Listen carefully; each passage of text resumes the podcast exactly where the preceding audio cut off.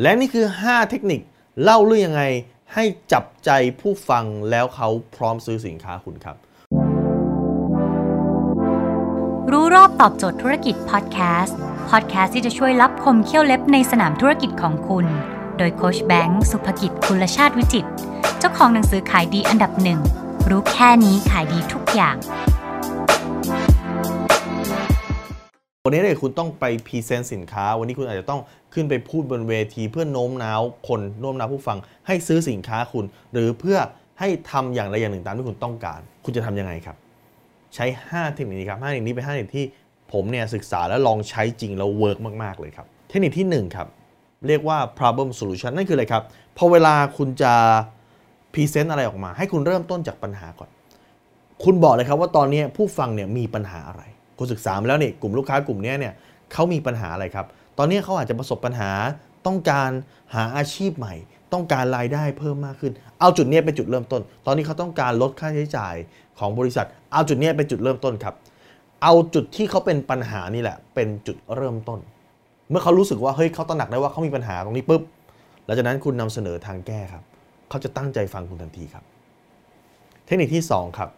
คือการเปิดให้จับใจ การเปิดให้คนถามว่าแล้วยังไงต่อ แล้วมันมีอะไรต่อไหม แล้วต่อไปเป็นยังไง ยกตัวอย่างเช่นครับ ในงานสัมมนาด้านสุขภาพครั้งหนึ่งนะครับ พอคนที่เป็นวิทยากรพอขึ้นพูดปั๊บเนี่ย พอเขาเชิญวิทยากรขึ้นพูดวิทยากรหยิบบุหรี่มาเลยครับ แล้วก็จะทำท่าจะจุดในหอประชุม ปรากฏคนก็ตกใจไงเพราะปกติแล้วหอประชุมเขาห้ามสูบบุหรี่ข้างในแต่แล้ววิทยากรก็โยงเรื่องเขาบอกว่าทำไมต้องตกใจล่ะครับ ถ้าวันนี้ผมเปลี่ยนจากการสูบบุหรี่ เป็นการ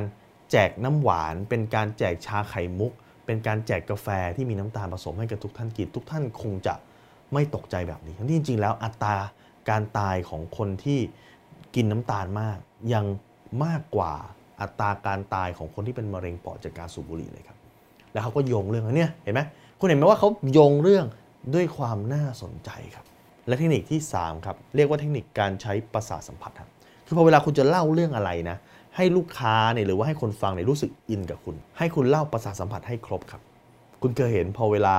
เล่าเรื่องผีไหมครับในรายการผีต่างๆ พอผมเดินเข้าไปในห้องครับจมูกผมสัมผัสได้เลยว่ามีกลิ่นทูบครับ ผมได้ยินเสียงครับเหมือนเป็นเสียง